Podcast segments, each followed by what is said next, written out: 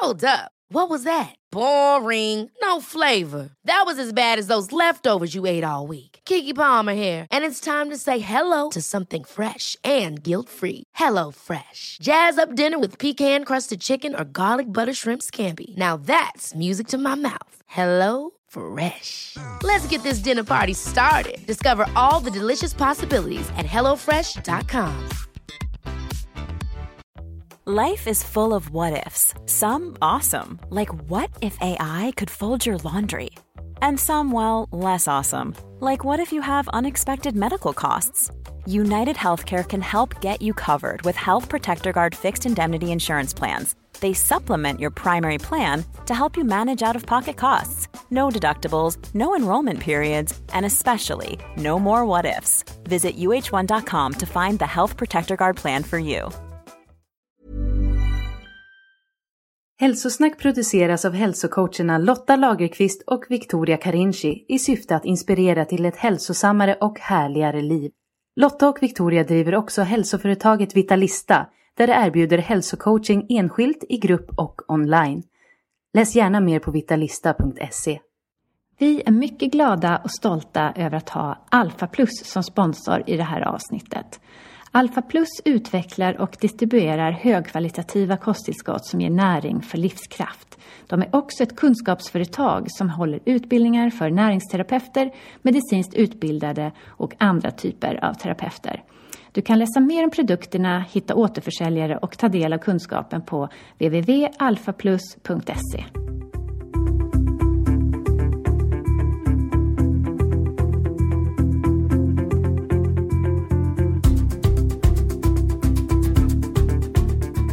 Lotta! Hej Victoria! Och hej du som lyssnar och varmt välkommen till ett nytt intressant avsnitt av Hälsosnack. Ja, det är verkligen ett intressant avsnitt den här gången och viktigt också. Mm. För vi ska prata om hjärnan och hur man eh, på bästa sätt undviker att drabbas av eh, sjukdomar som påverkar hjärnan. Mm, för att demenssjukdomar ökar ju tyvärr i eh, samhället. Och, eh, men det finns väldigt mycket som man själv kan göra för att minska risken att drabbas och för att ta hand om sin hjärna på ett riktigt bra sätt. Mm, och det kommer massor med ny forskning, väldigt mycket från USA. Och någon som har varit där är ju vår, en av våra favoritgäster, Peter Wilhelmsson, som nu är tillbaka. Och han har varit och lyssnat på flera föreläsningar och eh, vad säger man, konferenser om det här. Och eh, han har ju så otroligt mycket kunskap och eh, så det ska bli så spännande att få ta del av den här nya forskningen. Mm.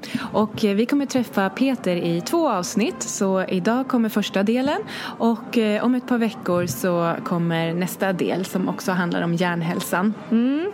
Så uh, missa inte det. Nej. Och eh, om du som lyssnar skulle vilja hjälpa till att sprida det här kloka hälsobudskapet som eh, vi står för här på Hälsosnack så skulle vi bli jätteglada och tacksamma. Eh, du kan hjälpa oss att sprida det genom att till exempel tipsa en kompis om podcasten Hälsosnack. Mm, gör det, eller varför inte gå in och lämna en liten review på, i din podcastapp. Mm, eller i iTunes. Mm. Det går ganska fort och eh, vi skulle bli supertacksamma. Så då säger vi stort tack på förhand för din hjälp. Tack, tack. Men nu ska det bli så spännande att lyssna till Peter. Det gör vi.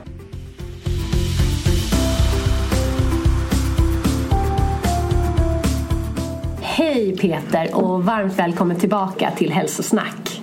Hej, hej, hej! Vilken fantastisk vinterdag och det är kul att vara tillbaka. Ja, jätteroligt att ha vår eh, favoritnäringsmedicinare tillbaka Oj. här i Hälsosnack. Jippi, nu är jag laddad. Ja, Peppa, tack. Ja, det var en bra inledning. Ja. Ehm, vad, vad har du haft för dig sen vi såg sist? Det var ju i höstas, eller hur? Då Ja. pratade vi om eh, idrottsnutrition. Exakt. Och jag har varit på lite medicinska konferenser och jag har varit i Kalifornien på lite semester. Och så sen håller jag på att göra en liten eh, övergång eh, för att dels är jag jag har fyllt 65 så jag börjar få de här pensionärsrabatterna och upptäcka den världen. så, jag låter så härligt. Det är verkligen något att se fram emot. Det som ja, du gjorde i morse. I morse ja. Då var jag på Centralbadet och så tränade jag på gymmet 45 minuter och sen simmade jag en halvtimme och sen bastade en halvtimme. Och så sen satt jag liksom och tog det lugnt och läste lite och sen kom jag hit så att jag känner mig i toppform. Ah, vad härligt. Och så sen har jag också uh, håller på att uh, kan man säga göra en övergång från att uh, sälja mitt företag till att vara konsult och, och uh, ja, jag håller på att studera lite vidareutbildning i anti-aging och uh, skriver och produktutvecklar och håller på med utbildningar som jag älskar att göra. Sprida budskap om hälsa och inspirera människor till en bättre hälsa. Mm. Det låter jättespännande. Härligt liv. Mm. Och semester i Kalifornien låter inte helt fel heller. Och du, har så här, du är lite solbränd. Medan jag tittar på Lotta och mig som har stannat i, i Sverige hela vintern. Vi har inte en sån Inte samma glow. ton. Nej. Nej, det, ja. det är skönt att få en liten avkoppling i solen. Ja, mitt på vintern. Ja. Ja, skulle jag också behövt. Mm. Men nu, nu börjar ju våren, alltså nu börjar det komma ljuset tillbaka. Mm. Så nu är det hopp om ett igen. Ja. Jätteskönt. Vi känner hopp om livet. Ja, det gör vi. Men idag så ska vi eh, ha ett eh, första avsnitt av två som vi pratar om hjärnhälsa med dig Peter. Och det ska bli fantastiskt spännande. Kan inte du eh, börja berätta lite om eh, varför, varför vill du prata om hjärnhälsa? Ja, jag är fascinerad av kroppen och fysiologin och en av mina, kan man säga, synpunkter kring eh, hälsa är att vi ska anpassa vår livsstil till våra genetiska förutsättningar. Vi ska optimera våra genetiska förutsättningar. Vi ska anpassa vår livsstil så att det optimerar vår fysiologi. Och eh, hjärnans, hjärnans struktur och fysiologi är väldigt fascinerande. Jag läste väldigt mycket kransakral eh, om hjärnans anatomi, anatomi och eh, på 90-talet gjorde mycket behandlingar, kraniosakralbehandlingar. Så att jag har varit eh, ganska fascinerad av hjärnan länge. Och nu har jag gjort eh, extra utbildningar. Vi hade IFM-konferensen e förra året som handlade om hjärnhälsa. Jag håller på att göra en, en vidareutbildning inom anti-aging medicin om hjärnans hälsa. Jag har skrivit då i Näringsmedicinska tidskriften eh, nummer 4 eh, 2017 och nummer 1 2018 om hjärnhälsa så jag håller på att surfa den här hjärnhälsa-vågen. Mm. Och underliggande är ju då att eh, jag vill göra vad jag kan för att sprida kunskap att eh, vi kan hålla oss frisk både psykologiskt och kognitivmässigt från många av de här besvären som drabbar allt flera i samhället. Då.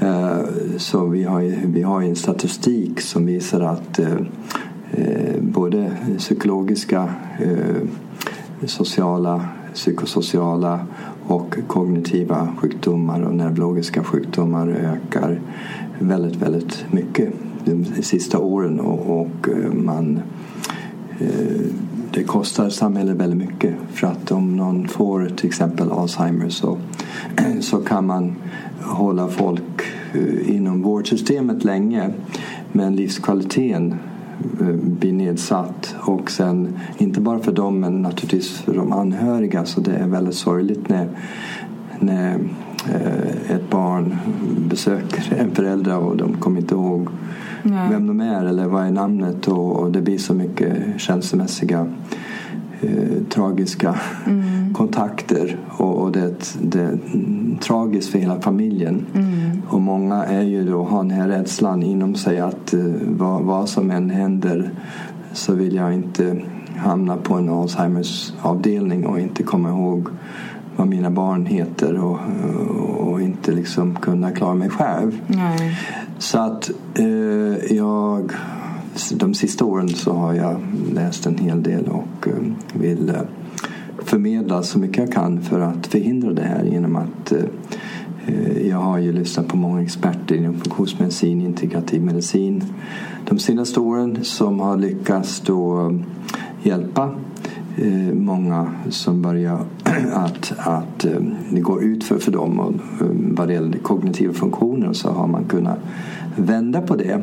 Och en del av de här Läkaren, och experterna är till exempel Dr. Abraham Hoffer som redan 1952 visade framgångar med schizofreni och många sådana här eh, psykologiska sjukdomar med eh, att balansera näring och hjärnan. Och så sen har vi Dr. Amen som har skrivit massor med böcker och gjort över 90 000 SPEC-scans. Och så har vi Dr. Braverman från New York som har gjort tiotusentals PET-scans och visat vägen och Dr. Hyman, Dr. Perlmutter och nu senast Dr. Brednesen som har eh, skrivit en bok som heter The End of Alzheimers som har visat eh, framgångar med att eh, göra starka förbättringar på 9 av 10 Alzheimers patienter. Mm. Så det är revolutionerande. Så det händer jättemycket där ute och jag vill bidra till att förmedla att det finns mycket man kan göra för att förebygga. Man behöver inte vänta tills bilen kraschar. Nej, man och kan... det är otroligt eh, hoppfullt därför att eh, Alzheimerforskningen det har ju inte gått så himla bra så att det har inte funnits så mycket hopp för människor att det ska, att man, att det ska finnas någonting man kan göra åt det när det väl eh, Eh, börjar gå ut för. Ja, och, och, eh, jag tycker den här berättelsen som Dr. Brednison... eh, hans historia är väldigt fascinerande för att han, han var en typisk läkemedelsforskare Eh, UCLA och hade en hel forskningsstab och skulle forska fram läkemedel för Alzheimers som om det fanns ett läkemedel för Alzheimers. Så, så det är väl det som är hela myten kring kroniska multifacetterade eh, välfärdssjukdomar. Att man kallar eh, hjärt och kärlsjukdomar, cancer, Alzheimers, diabetes för, kanske man kallar dem för livsstilssjukdomar. Men sen när man ska tackla Eh, det så vill man bota med ett läkemedel mm, och inte angripa eh, orsaken, inte angripa livsstilen. Man kan blockera någon kemisk väg med läkemedel eller man kan minska inflammation eller minska vissa förmedlare, vissa processer eller smärta eller någonting men själva orsaken eh, jobbar man oftast inte med på grund av att det finns inte en orsak. Det finns många orsaker. Lika som i en relation som börjar krascha så är det oftast inte en sak. Det är inte eh, som sagt brist på att ge sin partner en blomma varje dag.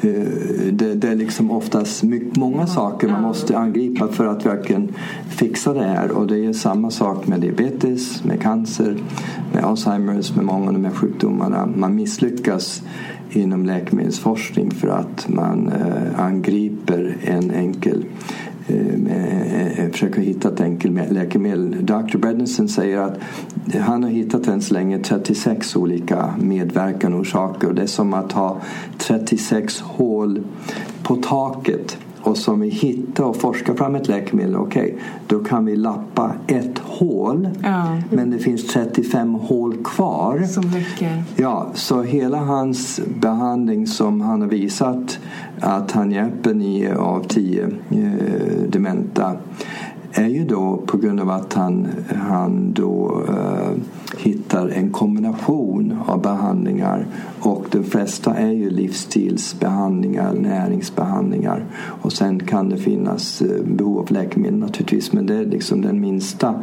delen av behandlingen. Den stora delen av behandlingen är ju livsstilsbehandling och näringsbehandling. Mm. Och vi ska ju prata mer om just behandlingar i del två. Ja.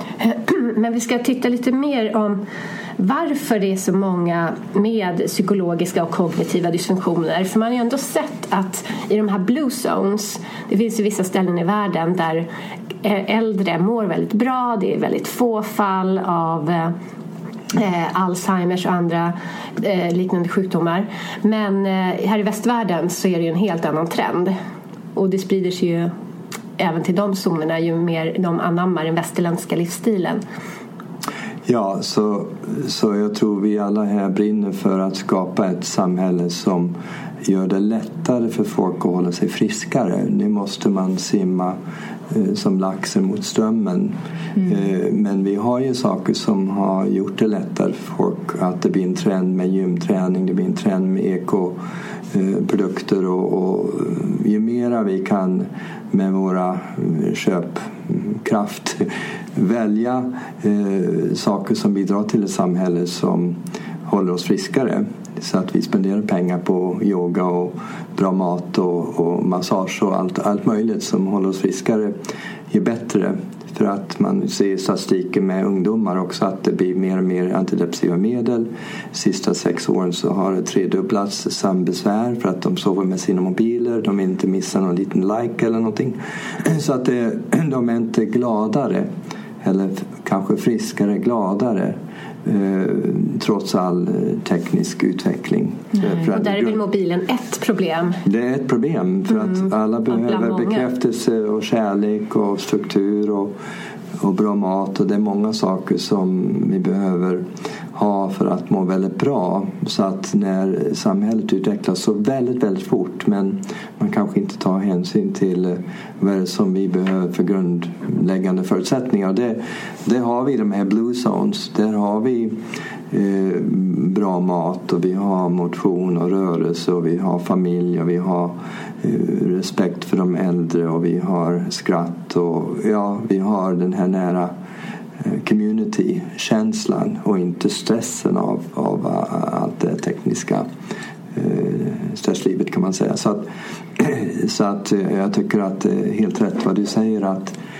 hur, utmaningar, hur kan vi genom att folk vill ha den här tekniska utvecklingen, hur kan vi leva i en värld där vi hittar balans men ta vara på möjligheterna som vi har med med teknologin som vi uppskattar jättemycket.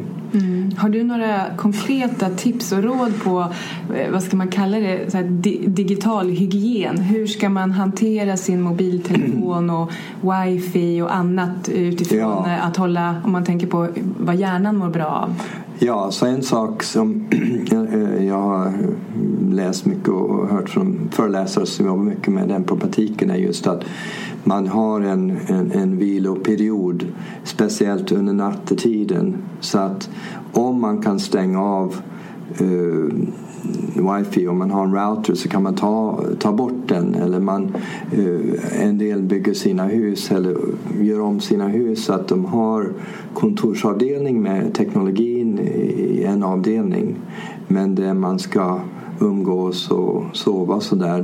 Där har man en renare eh, EMF kan man säga. Så att, eh, så att om man har wifi överallt så eh, Eh, så, eh, så då är det svårare att få en riktigt eh, avkoppling. Mm, och vi har ju svårt som bor i en kall klimat. Annars om man bor i varmare breddgrader då stänger man av allting under natten då till exempel. Så att man, och sen kan man jordas naturligtvis. Man kan ha jordningslakan och man kan, ja under sommaren så kan man gå på, på gräsmattan eller i sanden eller gå barfota och uh, naturligtvis vara i naturen. Natur, naturen är en balanserande antidot mot uh, EMFs då, elektromagnetisk strålning.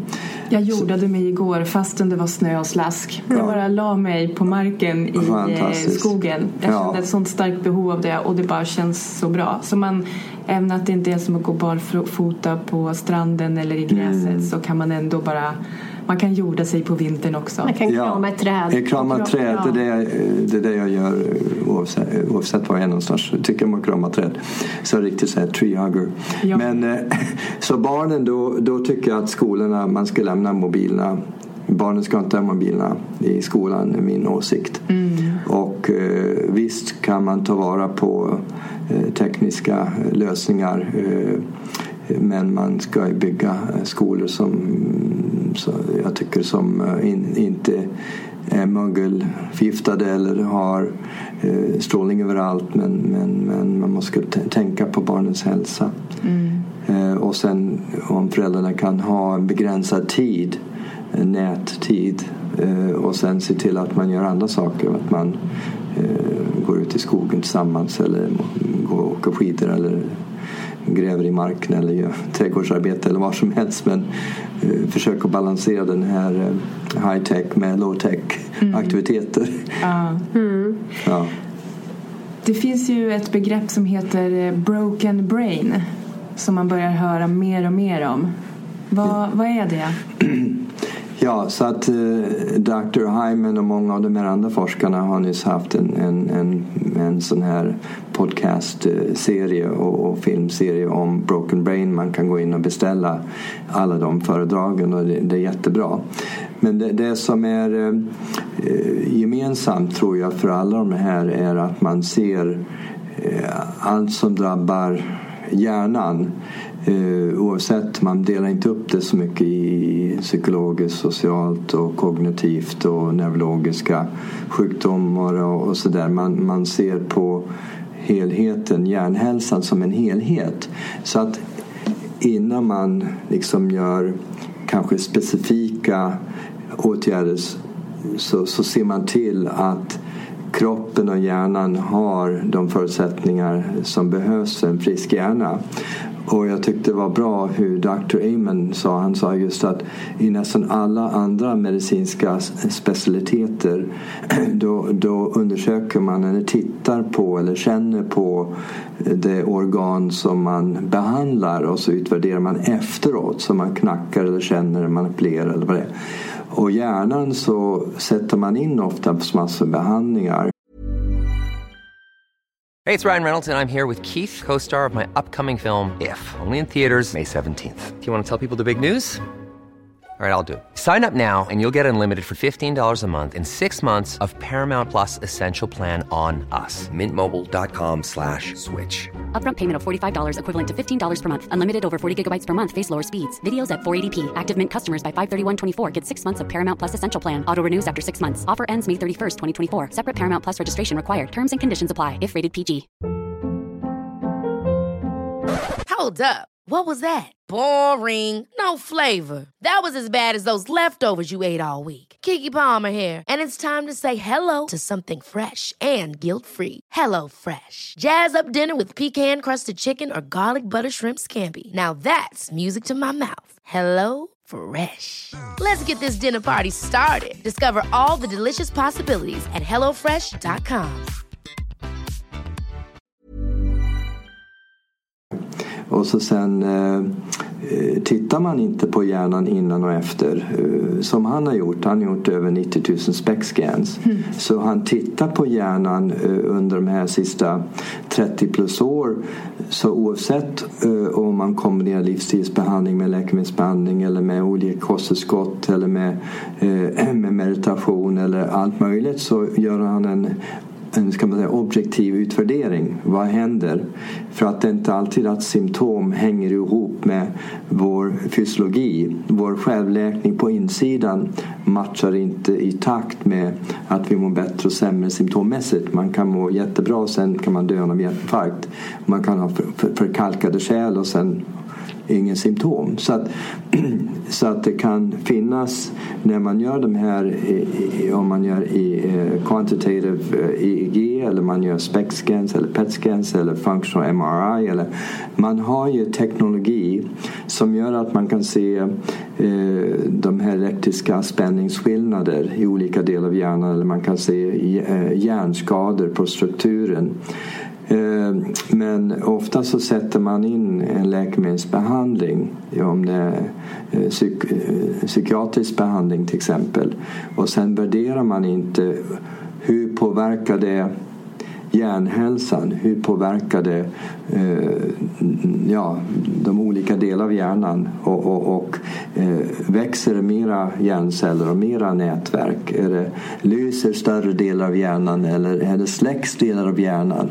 Eh, så att jag tror att eh, när tekno, teknologiska möjligheterna blir, Eh, blir, billigare och lättare så, så kan vi göra mycket bättre behandling för att vi eh, är mer vetenskapliga på att vi utvärderar innan och så utvärderar vi efteråt. och vi gör en kombination av behandlingar och så utvärderar vi inte bara symptom och livskvalitet men andra eh, faktorer som blodprover och vi kan se till exempel om hippocampusvolymen krymper eller, eller återhämtar sig och blir större. För hippocampus är vår, vår organ för minneskapaciteten, eh, vår korttidsminne. Så att den är ju jätteviktig och det bildas mycket av det här Brain Derived Neurotropic Factor som är en nyckel för hjärnhälsa. Så att man inom, oavsett om det är skolmedicin eller kompetensmedicinen så, så utvärderar man oftast inte så noggrant eh, vad som händer men det gör en del av de här forskarna och läkare och vi, vi kan lära oss av dem vad de ser. Det är det jag försöker göra. Mm. Men jag har inte den tekniska utrustningen. Jag har ju faktiskt en quantitative EEG-mössa som jag, eh, vi kan titta på. Men, men jag har inte de resurserna. Men, men det är därför vi, det är så viktigt att lära oss av de här forskarna. Kan man mäta den här eh, tillväxtfaktorn som du pratade om? Ja. Det... Den går att mäta. Mäter man i blodet eller är det en, eh, en röntgen som man ser ja. hur status Ja, eh, man, man, man, eh, man kan se status i de här olika delar av hjärnan som, eh, som svarar för koordination eller korttid eller långtidsminnet eller man kan se volymökningen och så sen eh, det är ganska dyra eh, komplicerade metoder för att mäta exakt de här ämnen. Men man kan mäta eh, nerve growth factor och brain derived neurotropic factor men det det är inte tillgängligt till en, en eh, allmänläkare eller en, en terapeut då, just nu. Men, um, men det fascinerande det är ju ändå att det faktiskt finns saker som man kan eh, göra för att hjälpa sin hjärna och att eh, vi kan eh, bilda nya hjärnceller. För det är väl inte så länge sedan som man trodde att hjärnan var liksom konstant och det gick bara ut för mm. under livets gång. Men nu vet man ju att att eh, man kan få nya hjärnceller och nya kopplingar, och nya kopplingar ja, och så, eller hur? Absolut. Så det gör ju nu, nu kan vi bevisa området. det. Så det är bara de sista 10-15 åren som vi kunde vetenskapligt bevisa att, att eh, när vi stimulerar med olika saker som motion och med beröring och med med hjärngympa på olika sätt, stimulering, eh, så, så, så kan vi se att det, det ökar en tillväxt av, av nervceller och av de här nätverken. Men finns det någon koppling mellan de här äh, psykologiska diagnoserna som depression och äh, bipolaritet till exempel, ADHD och sådana som, eh, diagnoser som många unga får just nu? Med just Broken Brain?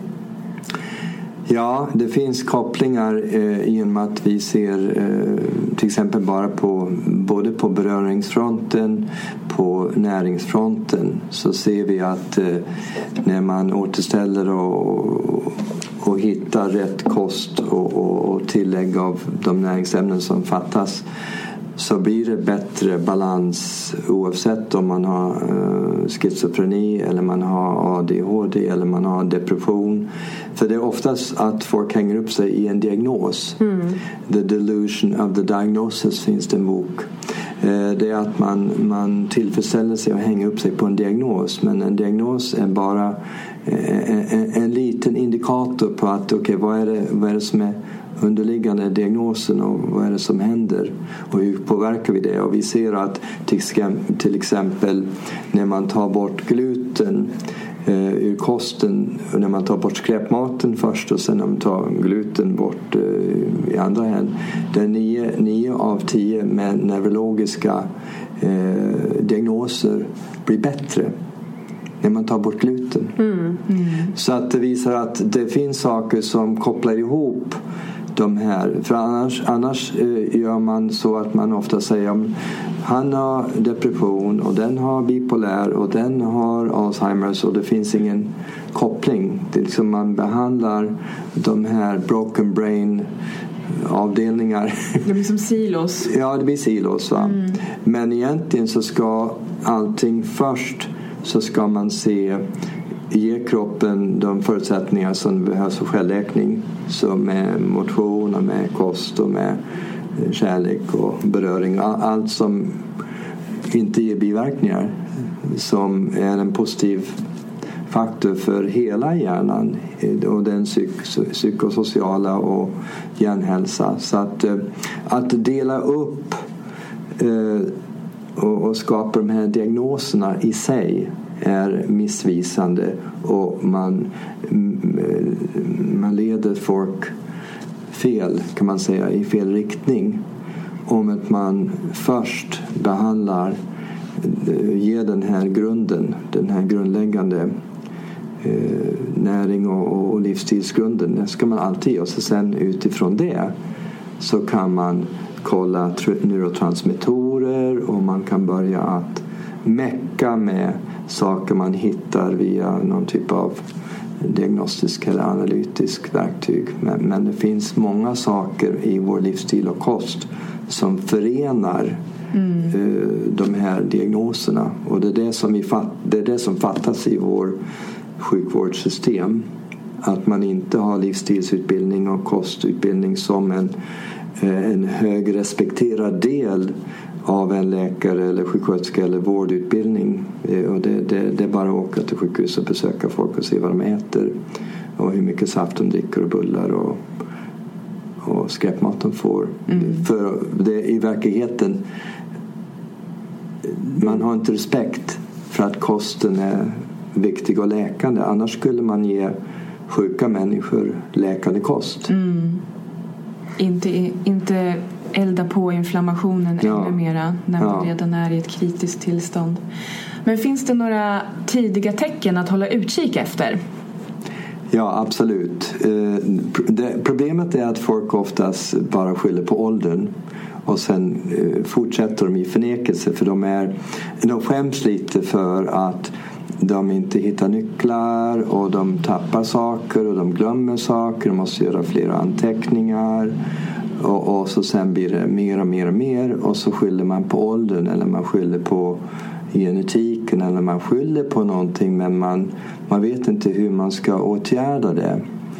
Eh, så att, och, och själva den här eh, kognitiva nedsättningen den pågår oftast eh, under 10 till 30 år innan det blir mer allvarligt. Så att det är ju faktiskt från när man är 40 till man är 60 så är det ungefär en 25 procent som har eh, besvärande problem med minnet. Nu är vissa mera eh, spacey eller eh, du vet eh, även när de är yngre så kan man glömma bort saker och vara som person kanske inte lika fokuserad som andra. Så att det har med personligheten och Eh, annat också, hur väl organiserad, hur man planerar. Men när man kommer upp över 40-årsåldern så vet man hur man har fungerat innan. Mm. och att man börjar eh, tappa den här skärpan. Mm.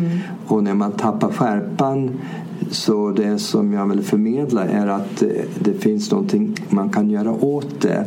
Mm. då med de här grundläggande eh, livsstilsförändringar, kostförändringar och vissa typer av kosttillskott som man kan använda för att få tillbaka den skärpan. Mm. För att statistiken är att om man skulle bara fördröja två till tre år eh, Eh, det här svårare tillståndet av demens eller Alzheimers då skulle man då till år 2050 eh, då rädda 24 miljoner människor från att få den eh, diagnosen kan man säga för att man kan liksom skjuta upp det hela. Och man kan skjuta upp det hela 5 till 10 år även om man skulle få det senare så, så kanske hinner man in någonting annat än innan. Så att man inte eh, man, man, kan bromsa, man kan förbättra, man kan liksom få tillbaka mycket funktioner. Det är väldigt mycket man kan göra. Och genom att vi inte har bra mediciner eh, mot den, den kognitiva nedsättningen. Eh, vi har vissa bromsmediciner men vi har inte så effektiva mediciner trots att man eh, ägnar väldigt mycket pengar de sista 30 åren åt att forska på kognitiva sjukdomar så har vi inte så bra resultat och det har förklarat varför. På grund av att vi inte angriper de här 36 olika orsakerna och vi struntar i livsstil och näring och de här grundläggande sakerna. Ja, men vilka är då de värsta hoten för vår hjärna? Vad är det vi gör i vår livsstil som eh, gör att de här problemen ökar? Ja, det finns en hel del eh, forskning kring det här naturligtvis. Då. Eh, I slutändan så eh, vill vi hindra den här plackbildningen vad det gäller kognitiva nedsättningen. Eh, Tau-proteiner heter de, och amyloid, plack. Och det bildas och, och kan man säga slaggar igen hjärnan på grund av oxidativ stress och inflammation och miljöförgiftning, tungmetaller, kemikalier. Sen finns det vissa genetiska anlag eller epigenetiska anlag, alltså vad våra förföräldrar gjorde. Vi vet att eh, målare till exempel, de har mera nedsättning, jobbar med kemikalier, lösningsmedel. Jag var själv, min pappa var målare och jag målade när jag var yngre. Så att om man får i sig olika typer av miljögifter, skador, trauma, eh, naturligtvis som är boxare eller man, man eh, spelar väldigt mycket fotboll eller hockey och får i sig smällar. Och det minns jag trauma. att jag har, har lyssnat på en föreläsning av Dr. Raymond där mm. han pratar om vikten av att ta hand om sitt huvud och att inte utsätta det för liksom slag och liksom yttre påverkan.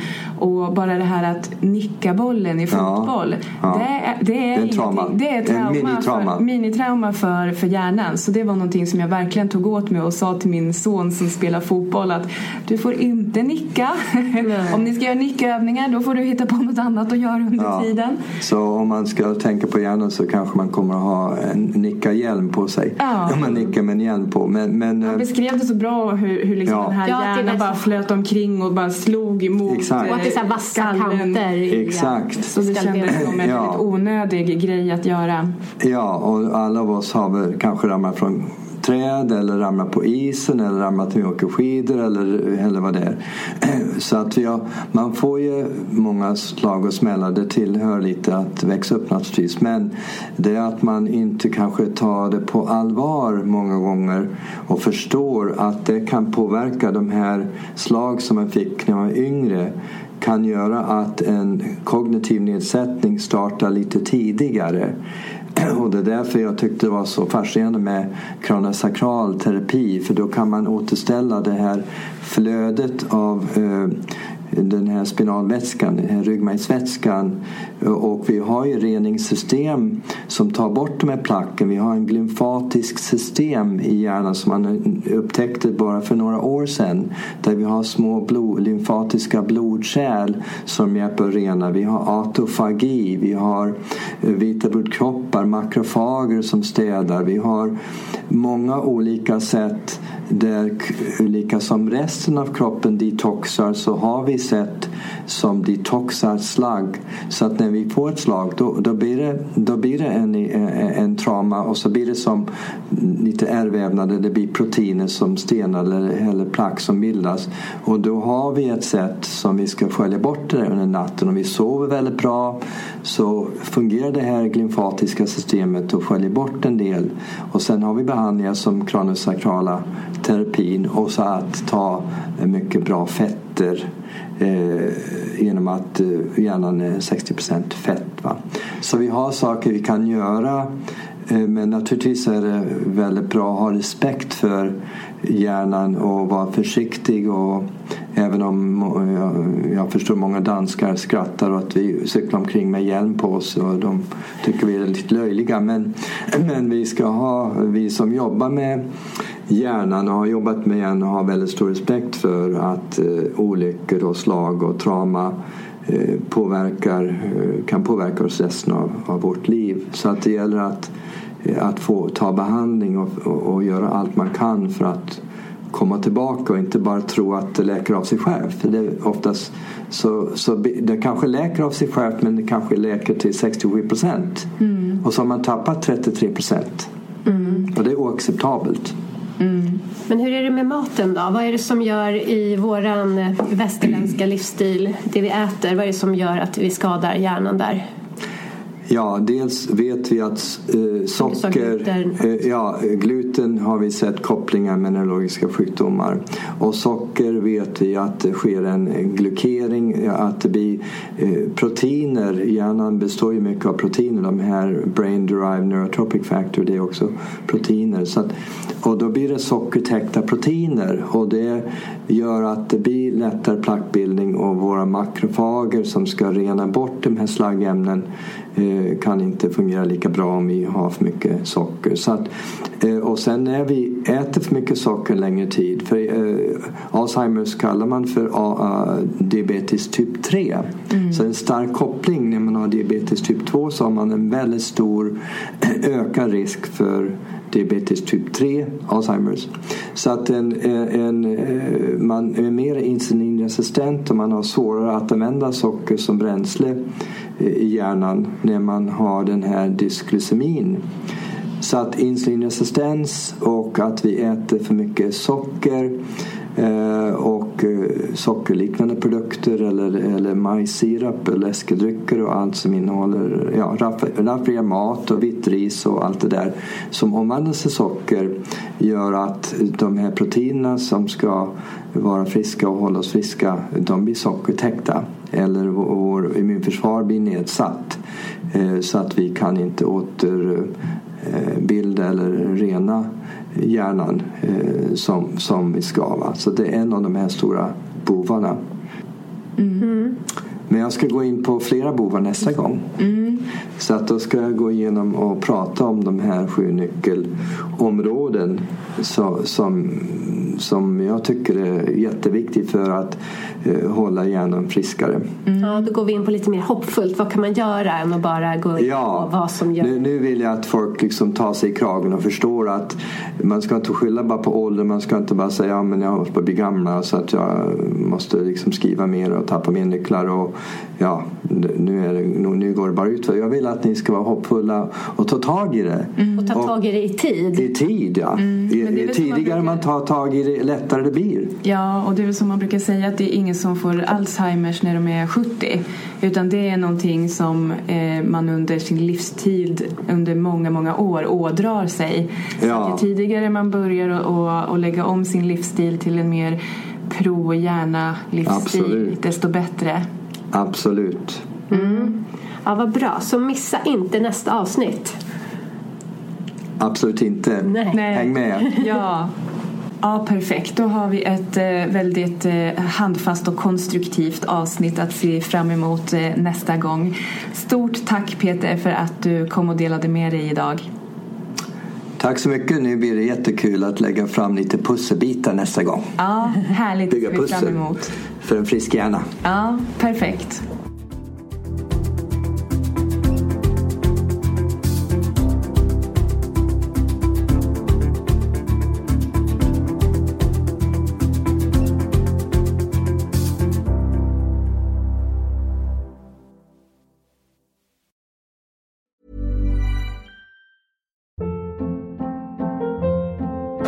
Hold up. What was that? Boring. No flavor. That was as bad as those leftovers you ate all week. Kiki Palmer here, and it's time to say hello to something fresh and guilt-free. Hello Fresh. Jazz up dinner with pecan-crusted chicken or garlic butter shrimp scampi. Now that's music to my mouth. Hello Fresh. Let's get this dinner party started. Discover all the delicious possibilities at hellofresh.com. Imagine the softest sheets you've ever felt. Now imagine them getting even softer over time. That's what you'll feel with Bowl and Branch's organic cotton sheets. In a recent customer survey, 96% replied that Bowl and Branch sheets get softer with every wash. Start getting your best night's sleep in these sheets that get softer and softer for years to come. Try their sheets with a 30-night guarantee. Plus, get 15% off your first order at bowlandbranch.com. Code BUTTERY. Exclusions apply. See site for details.